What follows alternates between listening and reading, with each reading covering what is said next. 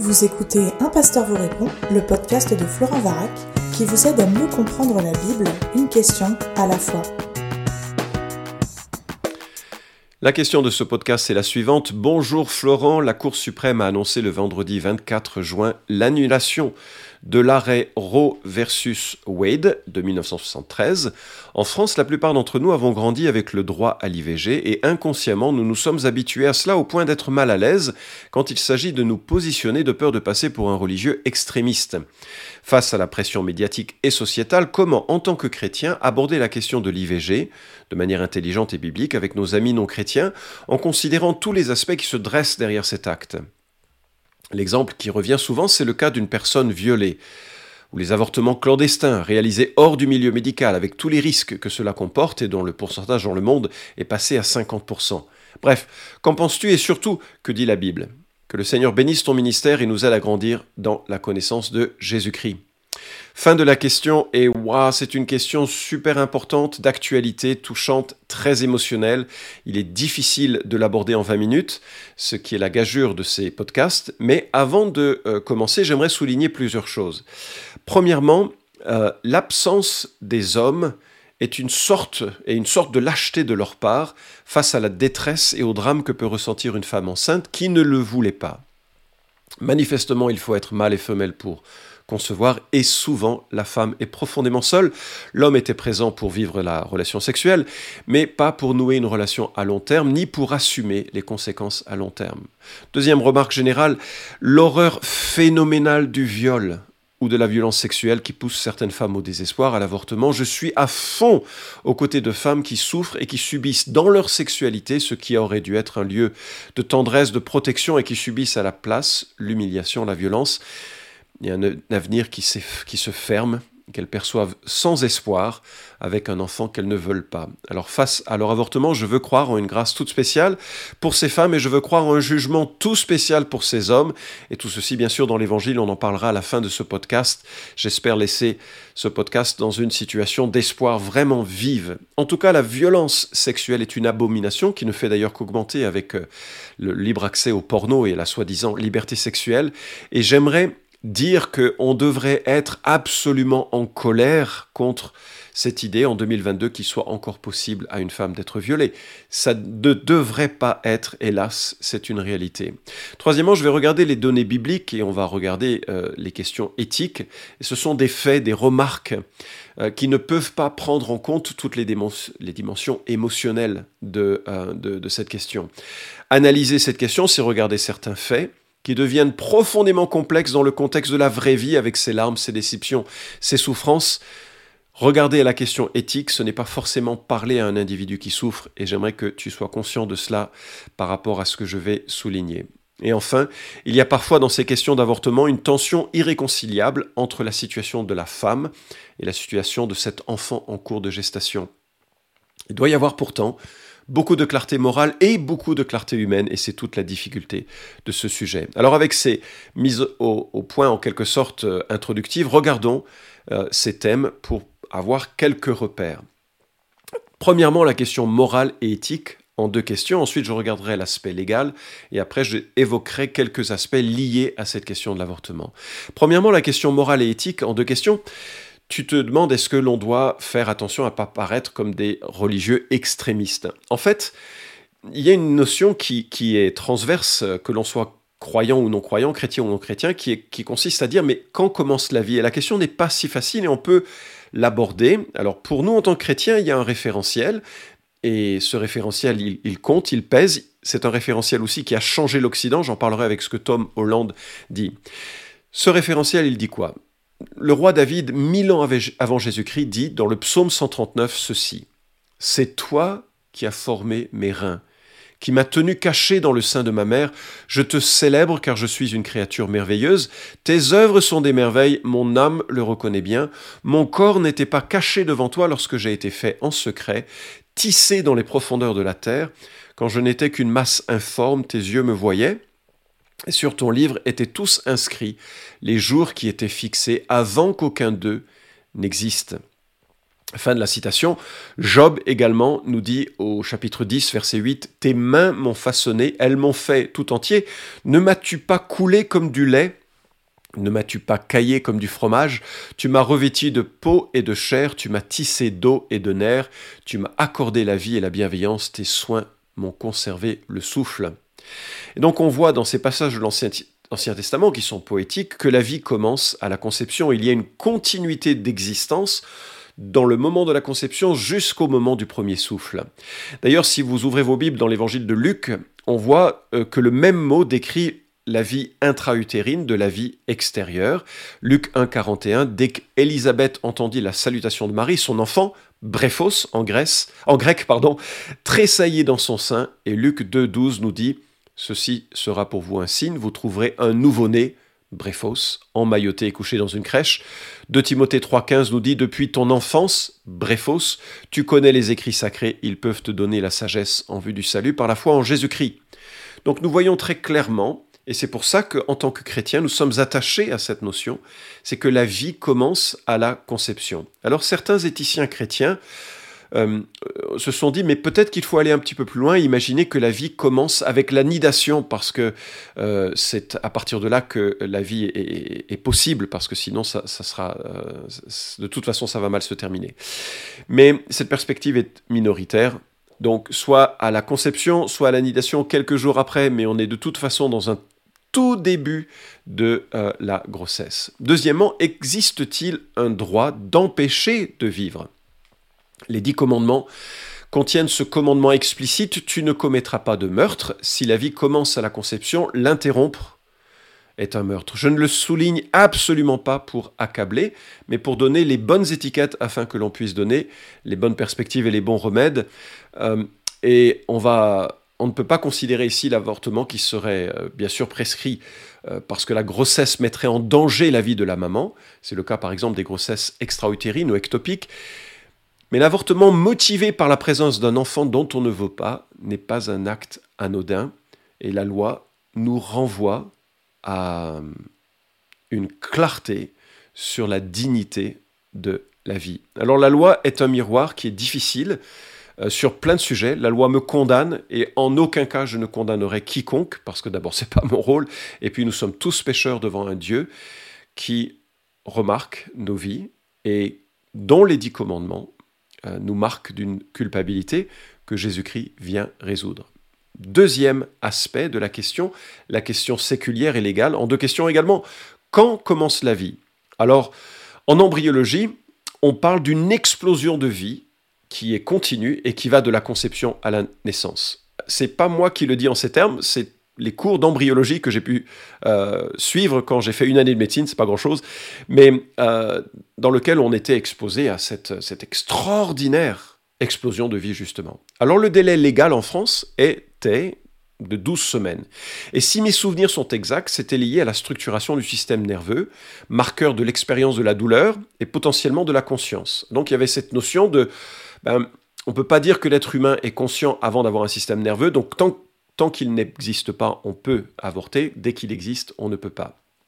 Il est passé à 14 semaines et les textes gouvernementaux nous disent que c'est passé à 14 semaines parce que 2000 femmes chaque année étaient contraintes de se rendre à l'étranger pour euh, suivre ou obtenir un avortement.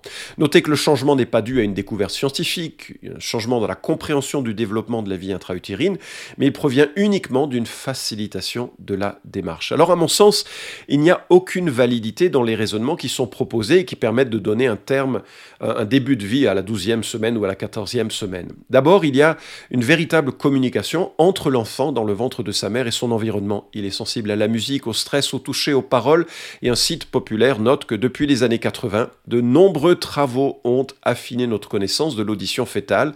Il est aujourd'hui démontré que même si la maturation de l'oreille interne ne se termine qu'au cours du huitième mois, le fœtus entend bien avant et répond au son par des mouvements, clignement de paupières, sursaut, extension des bras, modification du rythme cardiaque et une augmentation de l'activité au niveau de ses structures auditives. Fin de citation.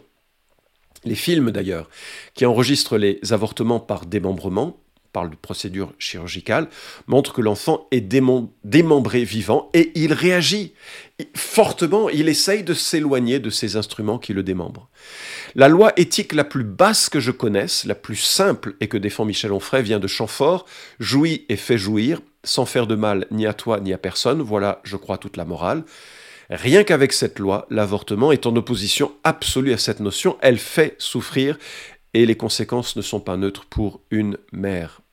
D'ailleurs, un juriste considérera que l'enfant dans le ventre de sa mère est bien l'héritier si son père venait à décéder. Il a déjà une existence biologique et juridique. Alors je ne suis pas prophète, mais je crains que nous allions de plus en plus vers l'idée que la vie commence à la respiration, à la naissance, euh, parce que là on devient en euh, capacité d'interaction sociale.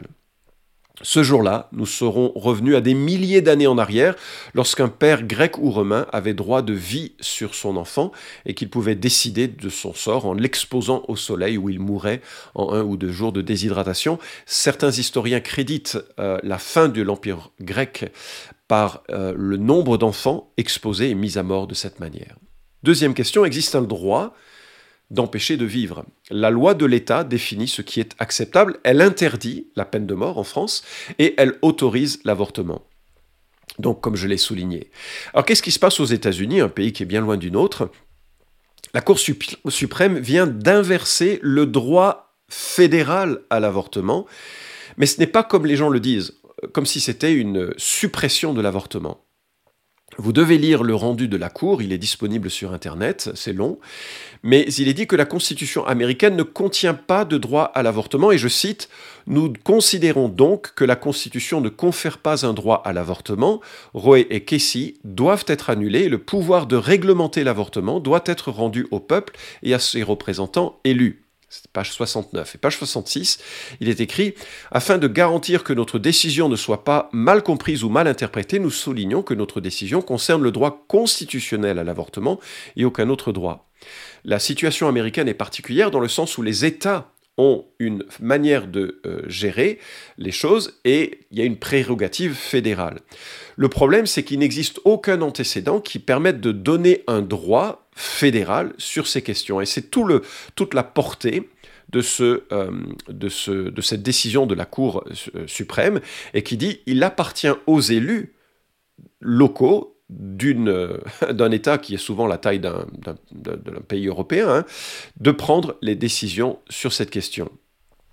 Alors, euh, c'est comme ça que les Américains fonctionnent, ça ne veut pas dire que c'est comme ça qu'on doit fonctionner, c'est ainsi qu'ils ont raisonné, ces juges. Ce qui est intéressant, c'est que dans l'histoire, la loi a autorisé la mise à mort à cause de biais culturels qui ont été inversés et dénoncés par des changements de régime et de perspective. Et les exemples que je vais citer ne sont pas à lier à l'avortement directement, mais juste pour souligner que la distinction morale et légale est importante. Je prends un exemple chez nous les protestants. Théodore de Bèze, à qui on doit cette magnifique adaptation des psaumes en prose française, s'exclame, et je cite, Il y a peu de villes de Suisse et d'Allemagne où l'on ait fait mourir des anabaptistes, et à bon droit. Fin de citation.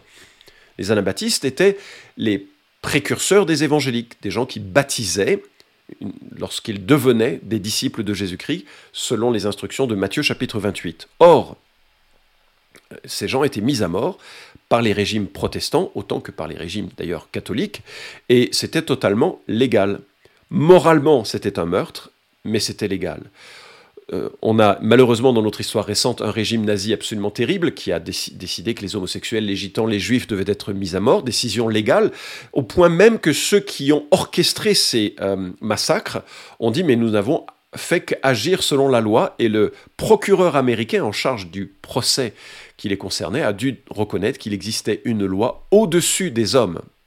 Et d'ailleurs, ce qui est intéressant, c'est que, et je rejoins ici la, question légale et morale, c'est que lorsque l'on considère les rois d'Israël, eux-mêmes n'avaient absolument pas le droit de euh, légiférer. Dieu seul légiférait. Et Tom Holland, dans euh, ce livre remarquable, euh, Les chrétiens, comment ils ont changé le monde, dit que le récit de son alliance, et je cite, même s'il avait été rédigé en des termes familiers aux diplomates proche-orientaux, donnait aux Juifs quelque chose de complètement inédit, une législation dictée par Dieu. Nul besoin de mortel pour cela. Telle était la claire leçon des livres saints juifs. Même l'huile dont David et Salomon avaient été oints en, signe d'élection ne leur avait pas apporté ce que Amourabi et ses héritiers avaient toujours tenu pour acquis à Babylone, le droit de légiférer. La monarchie hébraïque était bien pâle en comparaison de la mésopotamienne. Fin de citation. Il démontre avec euh, puissance que le droit fondamental dont nous jouissons dans nos sociétés occidentales est en réalité directement issu du christianisme. Il y a des absolus dont la sacralité de la vie, dont la valeur d'un homme ou d'une femme, quelle que soit sa race, son genre et son statut social, et cela vient précisément que Dieu dit qu'il crée l'homme et la femme à son image. Donc, perspective morale, perspective légale. Alors, bien sûr, tu as cité dans ta question le viol, qu'est-ce que ça change? J'ai lu un texte intitulé Grossesse après un viol, réalisé par le centre Hubertine Auclair, qui est associé, à la région Île-de-France. Ça donne la nausée. Les récits sont courts, ils sont glaçants, et j'avais envie de vomir à les lire. J'aurais tellement envie que le viol soit si fortement sanctionné que cela ne fasse plus jamais partie de la vie humaine. Je trouve odieux que des violeurs soient libérés si rapidement après leurs actes et que euh, l'effet dévastateur de cette invasion du corps et de l'âme euh, soit si fréquent. De quoi parle-t-on en termes de statistiques? Euh, L'étude menée par euh, Cécile Sarafi auprès des femmes en demande d'IVG a montré que 23% des femmes faisaient leur IVG ou étaient enceintes à cause de violences, 6% à cause de viol, 14% à cause de violences conjugales, 3% pour des violences familiales. Donc, 50 000 avortements sur les 220 000 pratiqués en France chaque année sont pratiqués en raison de viol. Alors je note que si l'avortement n'était pratiqué que dans cette configuration, les chiffres seraient toujours terrifiants, mais quand même, il y en aurait quatre fois moins. Ceci dit, et vraiment, hein, je ne veux pas revenir sur l'horreur du viol, je voudrais noter que la beauté d'une vie ne dépend pas de la crasse de son père. Euh, j'étais en Angleterre lorsque j'ai rédigé ces notes pour ce podcast. Je suis rentré hier et j'ai regardé sur le net ce qu'on disait de ces situations et je suis tombé sur cette euh, histoire d'une belle femme, grande, blonde, adoptée par une famille juive, euh, plutôt pas grande, et puis aux cheveux noirs. Énorme contraste, elle a toujours réalisé qu'elle était un peu hors, sujet en quelque sorte, malheureusement elle le dit ainsi. Elle se savait adoptée, mais elle a découvert qu'elle était le fruit d'un viol. Elle a retrouvé sa mère génétique et sa mère, chaque année, célébrait son anniversaire en secret. Et l'article du Guardian conclut sur euh, euh, ce mot de la jeune femme. À 27 ans, j'ai rencontré mon mari Bob et lentement il m'a aidé à comprendre que les crimes de mon père n'avaient rien à voir avec moi. Avec mes propres enfants, avoir mes propres enfants m'a également aidé. Je réalise maintenant que le fait d'avoir été conçu par un viol ne me définit pas. Ce ne sont pas seulement les gènes qui font une personne, c'est la façon dont on choisit de vivre sa vie. Et aux États-Unis, il y a un activiste du nom de Ryan Bomberger qui a ouvert une ONG, et voilà comment il parle de sa vie conçu dans la haine et adopté dans l'amour. Il est issu d'un viol et d'une adoption, il exprime son bonheur et sa joie de vivre et milite contre l'avortement. La fille adoptive d'Angelina Jolie a été conçue dans un viol, c'est une jeune fille magnifique, et il y a plein de célébrités en fait, euh, de gens qui ont réussi leur vie et qui sont nés dans le viol. Histoire sordide au début, rachetée avec une nouvelle orientation. L'adoption peut être une solution tellement plus euh, paisible et euh, d'une situation absolument tragique. Alors, euh, avant-dernier aspect de ce podcast, merci pour ta patience à l'écouter. Je suis conscient que ça va susciter beaucoup, beaucoup de réactions. Comment réagir quand les gens sont énervés par la décision américaine? Bah Déjà, il faut remarquer que c'est un pays qui a 5000 km, et puis on peut rester calme, ça ne nous concerne pas. Enfin, il faut voir si la personne parle sans vouloir dialoguer, ou si elle veut en parler. Et puis, il faut réaliser que, en tant que chrétien, notre éthique est rédemptrice. Christ sauve les pécheurs que nous sommes, et nous sommes tous au même niveau face au péché. Nous avons tous péché et personne n'a le droit de pointer du doigt quiconque. Donc on va viser avant tout de parler de la grâce de Jésus qui pardonne abondamment l'homme qui a la lâcheté d'abandonner une femme à l'hôpital comme ça, et la femme qui décide d'avorter. Euh, on n'est jamais à une femme euh, et si on est euh, face à une femme qui est victime de, de, violence, on ne donne pas de leçon de morale. On aime, on pleure avec elle avant toute autre considération. Pour moi, la meilleure manière de procéder, c'est de poser des questions. Pourquoi ça te choque? C'est vrai que c'est surprenant ce qu'ils ont fait les Américains. Mais en même temps, ce sont des Américains. Hein. Et puis d'ajouter, mais pour toi, la vie commence quand? Et, et pourquoi? Pourquoi tu n'es pas plus en colère contre la violence faite aux femmes que tu ne l'es par une décision prise par une cour de justice? Euh, Est-ce que c'est une, une, question qui te concerne personnellement? Est-ce que tu connais des gens qui sont dans cette situation? Est-ce que tu veux qu'on en parle? Tout cela permet de voir si l'on est dans le terrain de l'éthique et du raisonnement intellectuel ou on est dans le terrain du vécu, dans ses tripes et qu'on a besoin plutôt de pleurer avec des gens. Euh, ensuite, il faut réaliser que c'est pas une mauvaise idée de pouvoir contraindre un peu l'avortement. Je remarque que euh, sur les 220 000 avortements en 2020, il y a un taux de 16,1 avortements pour 1000 femmes en France, une trentaine d'avortements pour 100 naissances. En Allemagne, il est deux fois moins important, 7 avortements pour 1000 femmes. Ça veut dire que le, contexte culturel pèse sur la pratique. C'est bien qu'il y ait parfois un contexte culturel un peu plus verrouillé sur ces questions, de manière à ce qu'il y ait des freins à des situations où simplement, souvent, l'avortement est pratiqué pour une convenance personnelle. Il y a bien un aspect culturel. Mes amis médecins me disent que des demandes pour avortement augmentent avant les vacances ou en fonction de ce que l'on souhaite avoir comme enfant. Euh, il faut noter que c'est pas sans incidence sur la santé psychologique. Un sondage IFOP publié en 2016 avait révélé que 89% des Français pensaient que l'avortement laissait des traces psychologiques difficiles à vivre pour les femmes et 70, 72% pardon, estimaient que la société devait davantage aider les femmes à éviter le recours à l'interruption volontaire de grossesse. Sondage IFOP. Donc il y a des réflexions qu'il faut mener qui sont de l'ordre de la société et de la culture. Allez, c'est le temps de terminer et je voudrais terminer sur la grâce. Euh, ce podcast a été un petit peu plus long que prévu, mais euh, j'aimerais, j'aimerais parler à ces femmes peut-être qui écoutent, peut-être outragées de ce que je viens de dire, ou peut-être à ces femmes, à ces hommes qui se sentent euh, lâches dans leurs euh, responsabilités et qui sont conscients de leur misère. J'aimerais leur dire à quel point Christ vient pour apporter un plein pardon et une libération de ce poids de culpabilité et de malaise que l'on ressent pour les péchés que nous avons commis, un malaise que je ressens moi-même pour mon propre fardeau et dont Christ m'a délivré. Il faut beaucoup de courage pour reconnaître son péché et de réaliser que Jésus est mort pour, le, pour les pardonner, pour le dire, pour le confesser, c'est-à-dire le reconnaître, dire les mêmes choses que Dieu dirait. Lorsque euh, les apôtres ont prêché l'évangile dans le livre des actes, ils ont dit souvent des choses comme ⁇ Maintenant donc, changez, tournez-vous vers Dieu pour qu'il efface vos péchés, alors le Seigneur vous accordera des temps de repos et il vous enverra celui qu'il vous a destiné comme Messie, Jésus. ⁇ Fin de citation. La grâce de Dieu est là pour saisir des hommes et des femmes qui reconnaissent qu'ils se sont plantés. Et Dieu accorde un, une véritable libération une vie qui est éternelle, qui est faite de pardon, de bienveillance, de grâce, de recommencement. Euh, si quelqu'un est en Christ, il est une nouvelle création, nous dit l'apôtre Paul, c'est de Corinthiens 5, 17 qui le dit. Il a porté nos péchés à la croix, il a été jugé pour que nous ne soyons pas jugés.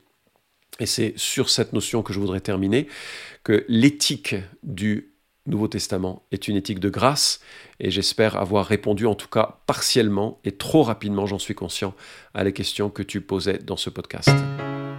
Cet épisode vous a édifié? Alors merci de le liker ou de le partager pour que d'autres puissent en profiter. Pensez aussi à vous abonner à la chaîne d'un pasteur vous répond pour ne manquer aucun des prochains épisodes. Enfin, si vous avez une question à poser à Florent Varac, écrivez-lui directement sur contact@toutpoursagloire.com.